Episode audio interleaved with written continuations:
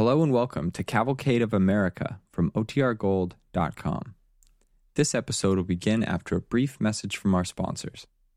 When you need mealtime inspiration, it's worth shopping Kroger, where you'll find over 30,000 mouthwatering choices that excite your inner foodie. And no matter what tasty choice you make, you'll enjoy our everyday low prices, plus extra ways to save, like digital coupons worth over $600 each week. You can also save up to $1 off per gallon at the pump with fuel points. More savings and more inspiring flavors make shopping Kroger worth it every time. Kroger, fresh for everyone. Fuel restrictions apply.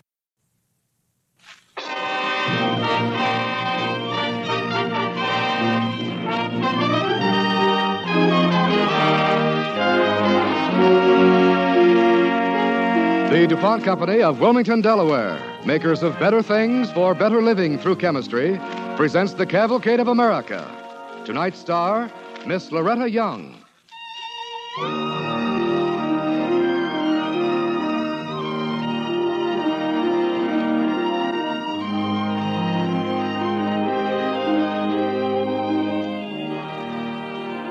Tonight's DuPont Cavalcade, starring Miss Loretta Young, is called Whither Thou Goest and begins in the mountains of Tennessee on a Saturday afternoon in September in the year 1826, and with a girl named Eliza McCardle.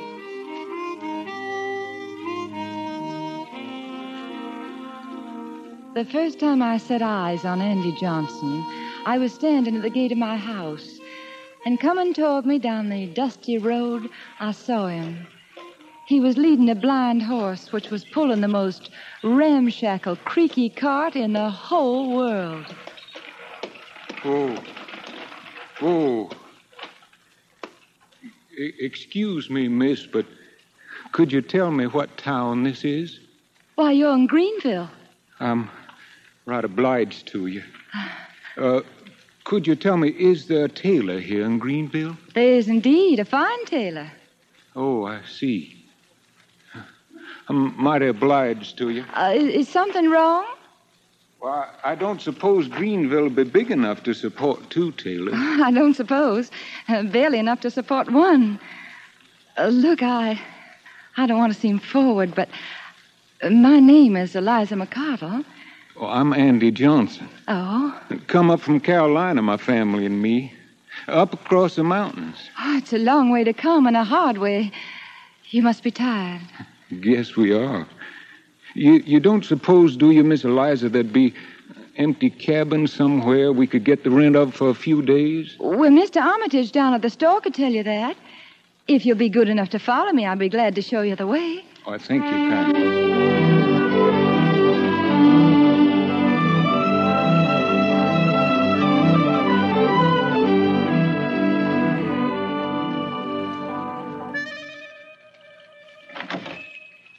Morning, Mr. Armitage. Good morning. Uh, this is Mr. Andy Johnson. He's come to Tennessee all the way from Carolina. Hmm. Looks it, doesn't he? On his hands and knees. Oh, don't mind him, Mr. Johnson. Uh, Mr. Armitage, I've come to inquire about renting an empty house. Oh, you and John Pringle fixing to get hitched? I beg your pardon, Mr. Armitage. you can't stop a man from guessing. No, the house is not for me. It's for Mr. Johnson. Hasn't Mr. Johnson here a tongue? I have, Mr. Armitage, a civil tongue. well, he's got spunk. uh, question is, has he got any rent money? The answer to that question is no. Hmm. That's what I thought. But I have got needle, thread, thimble, and shears. I can pay rent by making your coat out of that there, there bolt of cloth on your shelf. You can? Yes, sir. A coat with tails on it? Yes, sir. You have rented yourself a house, Mr. Johnson. Now let's see what kind of coat I get.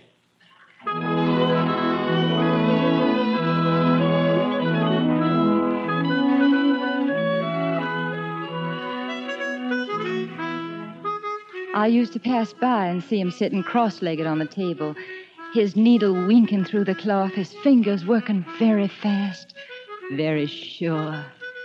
It was on the second Tuesday that he made me a, a business offer.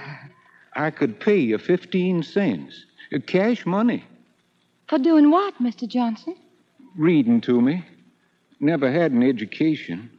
Would you help me learn by myself, commencing by reading to me? Oh, I couldn't rightly take money for reading to a person. Why not, Miss Eliza? Oh, well, people don't get paid for reading to people. Well, in tailor shops they do. Once the cloth is cut, fingers can sew almost by themselves. By themselves. Uh, that's what I mean. While fingers work, ears can listen. Oh, I couldn't take pay. I'm sorry. Uh, excuse me. I guess I shouldn't have brought it up. I shouldn't have, Mr. Johnson. Thank you, Miss Eliza. Uh, do you do you really mean you you never had any schooling at all? Not ever? Would you mind handing me the shears? Oh. Thanks. Pa died when I was five. Ma took in washing. She couldn't, couldn't afford to send me to pay school. Weren't any other kind in Raleigh. Oh. Got the habit of going into a tailor shop in Raleigh. Journeyman and his boy sat cross-legged while they sewed. Uh-huh. And they'd pay somebody to read. I sat in a corner and listened, making myself small so nobody'd notice. And that was your education? Yes, Miss Eliza. Why, who taught you your letters? I did. I ah. kept asking one of the men by the time I got to work there. I know my A to Z. Well, didn't you didn't you ever go out to play with all the children? Learning's play, especially if you never had learning. Mr. Johnson, I'll be very glad to to teach you to read and while you work. I thank you kindly. But it won't be for pay. I'll do it for friendship.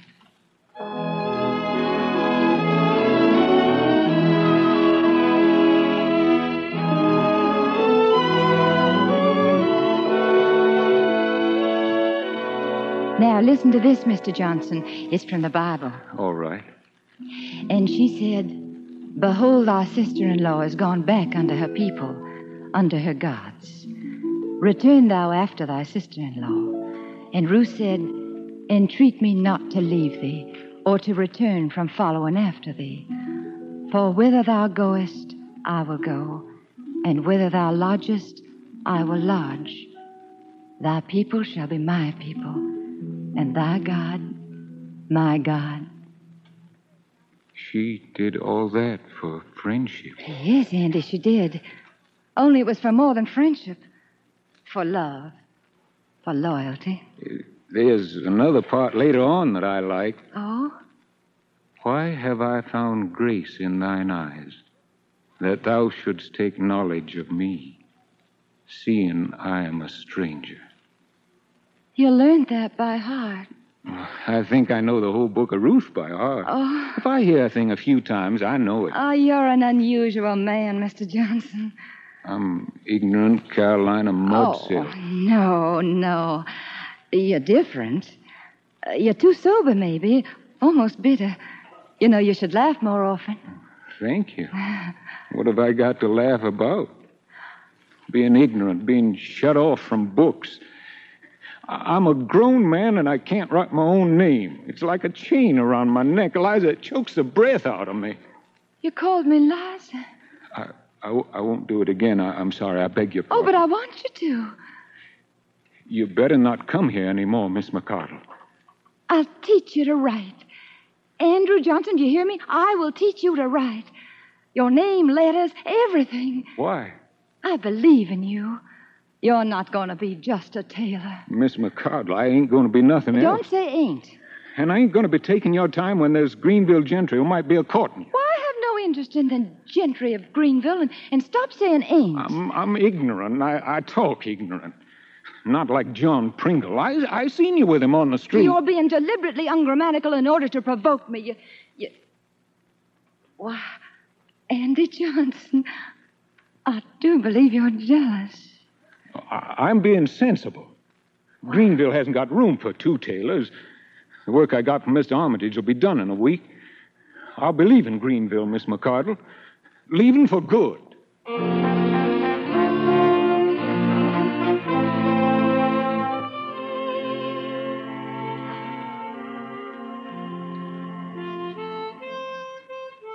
Because he thought he wasn't good enough for me. Because he couldn't write his own name. Because he was poor. Andrew Johnson piled his belongings on a rickety cart, and he and his mother and his stepfather took the mountain road out of Greeneville. They traveled to the town of Rutledge, 75 miles away. Winter closed in, and there was no word of Andy Johnson. No word until spring when storekeeper Armitage sent for me. Your friend Andy Johnson has built himself a fine, thriving business. Oh? Man just came by and told me. Oh. Yeah. Got his own little shop. Well, I, I'm glad to hear it. No, you're not. Oh, but I am. I am. I, I wish him well. I wish him success and, and, and good health and, and contentment. Not in Rutledge. His place is right here in Greeneville. Well, I'm afraid there isn't anything to bring him back here. No, but there is. Well, I can't agree with you. Uh, I'm a powerfully dumb man, Liza McCardle, but I know whose face has been before his eyes these six months. Oh. It ain't mine. No, you're exaggerating, Mr. Armitage. We we knew each other for a little while, and we're two young people who just came together briefly and then then went apart. All he wants is an excuse to come back here. Well, there's no work for him here. Greeneville already has a tailor. Who's pulling up stakes? What did you say? Yeah, the old tailor's quitting. If you hadn't been moping, Liza McCardle, that wouldn't have been news to you. It's been town gossip since January. But Mr. Johnson has a thriving business in Rutledge. Uh, Why would he come here? Don't you know, Liza? He'll be coming back.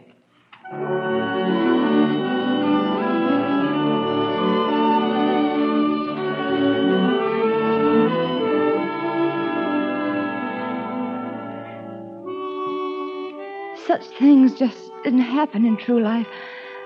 Then why was it happening to me? Why did I go to the South Road each day and listen for the sound of a creaking cart?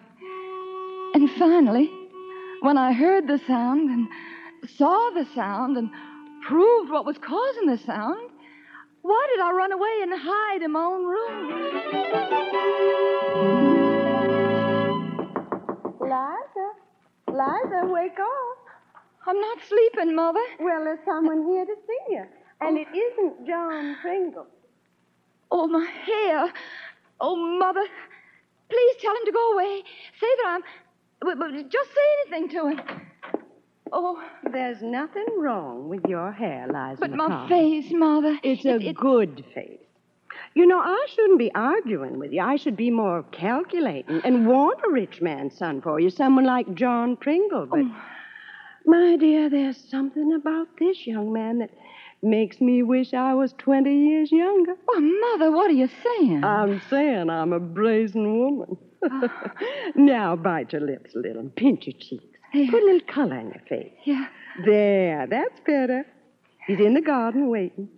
Run, my dear. I know I'd run.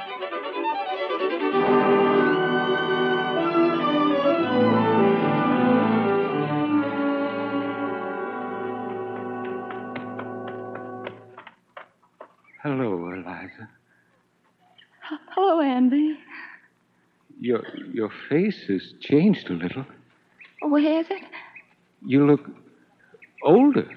Oh, well, I am older. You, you look paler. Oh, I'm glad to see you. oh, I, I've come back to be the tailor of Greeneville. Oh, yeah. So Mother tells me. That isn't the only reason I've come back. No? I love you, Eliza. But, but at this moment, I'm not asking you to marry me. You're not asking? I've got too much respect for Eliza McCardle to ask her to marry a man who can't even write down his own name proper. Properly. Uh, yes, ma'am, who can't even write his own name properly. Uh, That's more proper. Is that all? But don't make fun of me, Eliza. It's a terrible thing for a grown man not to be able to write. I'm serious. I'm serious, Andy. And I ask you again, is that all? Uh, that's all, Eliza. Oh. Well, then, Sit right down on that rock. What for? Just sit right down on that rock there and wait for me. Where are you going? I'm going to bring a copybook. Andy Johnson, I'm teaching you how to write.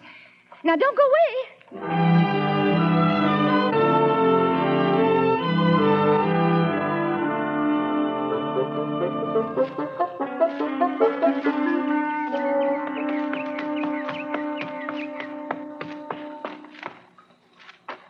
Looking for someone, Miss Eliza?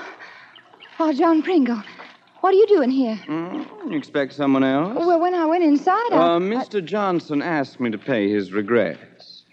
Mr. Johnson did? Hmm, he did, ma'am. An urgent matter of business took him off. John, you didn't quarrel with him. Oh, I never quarrel with tradespeople, Miss Eliza. Well, that's mighty condescending of you. Where did he go? Well, I gave the fella my measurements, and he agreed to make a new suit of clothes for me. I explained that I wanted it in two days because on Friday I'll have a new horse and rig. And you wouldn't want to go driving with a gentleman in a new rig, but an old suit, would you, Miss Eliza? John Pringle, I'm going to marry Andrew Johnson. well, there's no quality in the man, Eliza. We won't discuss him, You're throwing yourself away. and we won't discuss me. Then we'll discuss me.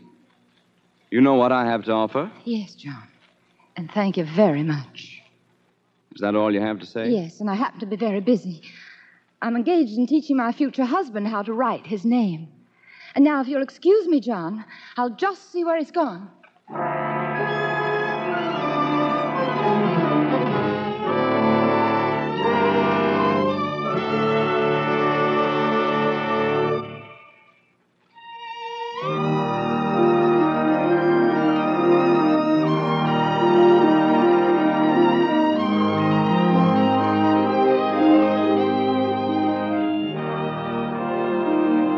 The Cavalcade continues, starring Miss Loretta Young as Eliza McCardle and Wesley Addy as Andrew Johnson. This is a story that took place 125 years ago in the mountains of Tennessee. The simple story of a tailor and the girl who loved him. Andy, why did you go away? I have nothing to give you. Seeing that man, I realized it. I'm entitled to a better explanation than that. It, it ain't good to be poor. Isn't. Speak grammatically. You're going to amount to something. Speak grammatically. Oh, you're wasting your time with I'll me. be the judge of that. You'll be poor. Well, it's no disgrace. What ain't no honor either. Isn't. If you say ain't once more, I'll slap your face. You'll be poor. Have you ever been real poor? I've seen my mother poor. I know how a woman gets ground down when she has to spend every minute of her life struggling for a piece of bread. It, it, it eats all the goodness out of a person, all, all the woman out of her. Are you finished? She gets old before time and, and bitter before time and resigned to die before time. Now, look here. John Pringle intended to humiliate you. Why did you allow him to do it? I ain't saying. I told you I'd slap you if you said ain't. I warned you. You got a temper, ain't you? You're making me hit you. Yeah, that could be. And you let John Pringle send you away. I was never more ashamed. Well, he asked me to make him a suit of clothes. I'm a tailor. Well, have you no pride, Mr. Ah, Johnson? If you wish, no pride. Have you no self respect then? If you wish, no self respect. Oh, But John Pringle will give you a fine house. Your children will never know want. They say he'll stand for the legislature, and he'll be elected. He's the one who'll amount to something. oh, we're speaking like little children. Both of us. Andrew Johnson, everything spoken between us is idle and senseless. I will stand in church on Sunday, and I will say aloud to all the townspeople, I wish to marry Andrew Johnson. He does not wish it. Well, you'll say a lie then. Is it a lie? I'm nothing. I, I have no right to you. Then I have rights which you must respect. Sit down on that doorstep of your shop. Sit down there and take this copybook in your hand. Eliza, I- Sir, don't interrupt me. Don't you dare. Now, you'll copy each letter I've written down capital A, small a, capital B, small b, capital C, small c. Each letter will sit on the ruled line. It will not slant up the line, and nor will it slip down. Because each letter will have respect for itself, and you will have respect for yourself. Your ink, Andrew Johnson. Your quill. Please begin. Yes, Eliza.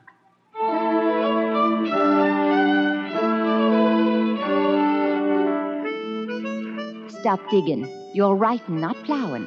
Hold your quill so, and keep the tip of your tongue inside your mouth. Now remember that and do it better. Yes, Eliza.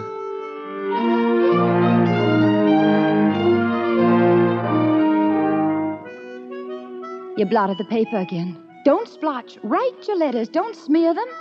Once again. Yes, Eliza.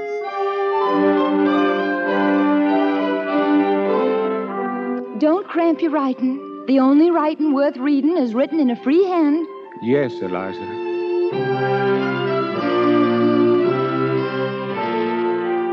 There. That's better. Andy Johnson, you exasperate me.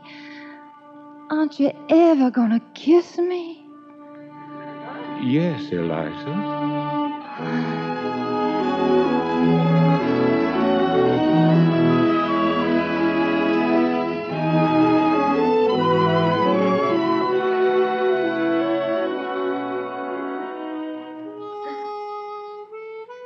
He worked hard. He sat cross legged in his shop tailoring for the people of Greeneville, and I read to him while he sewed. I read the Constitution of the United States. I read the Declaration of Independence. I read the speeches of Thomas Jefferson and James Madison. I read the laws of the state of Tennessee. I read hard facts to him, and his mind was like a sponge. Whatever I read, his mind took up and held. He learned to put on paper the things in his mind. He learned well, very well. One day he put his needle down and he gave me his copybook. I I wrote it down this morning. Oh, oh it's good writing, Andy. I, I didn't copy it from the book. I ah. just put the words down as I remembered them. Oh, Entreat me not to leave thee, or to return from following after thee. For whither thou goest, I will go, and where thou lodgest, I will lodge. Thy people shall be my people, and thy God my God. Where thou diest, will I die, and there will I be buried.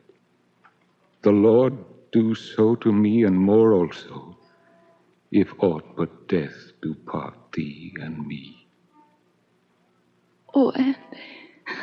I've spoken to Squire Mordecai Lincoln, Eliza. Mm. He will marry us. Mm.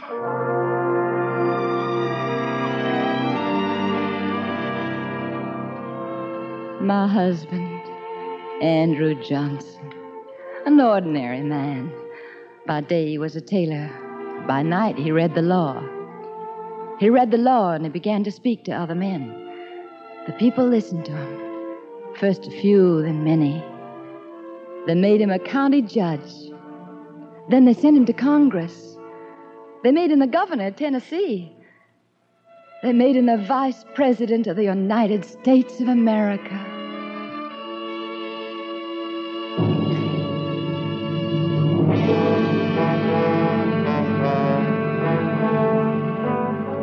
A shot fired on April the 14th, 1865. A shot that was fired in Ford's Theater in Washington. A shot fired at a man named Abraham Lincoln.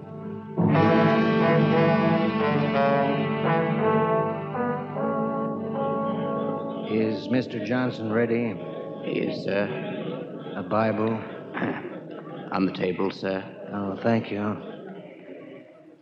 I believe we may begin. Andrew Johnson, place your hand upon the Bible. Repeat now after me.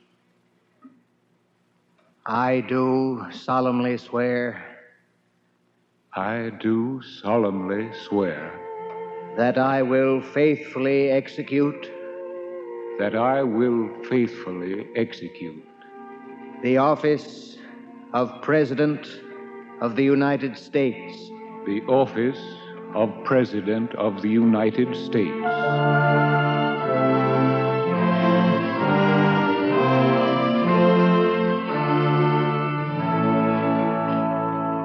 A tailor boy born in, Ca- in Carolina succeeding a rail splitter born in Kentucky. Two men who lived and died so that the federal union of the American states might be preserved forever. One of them, Andrew Johnson, my beloved husband.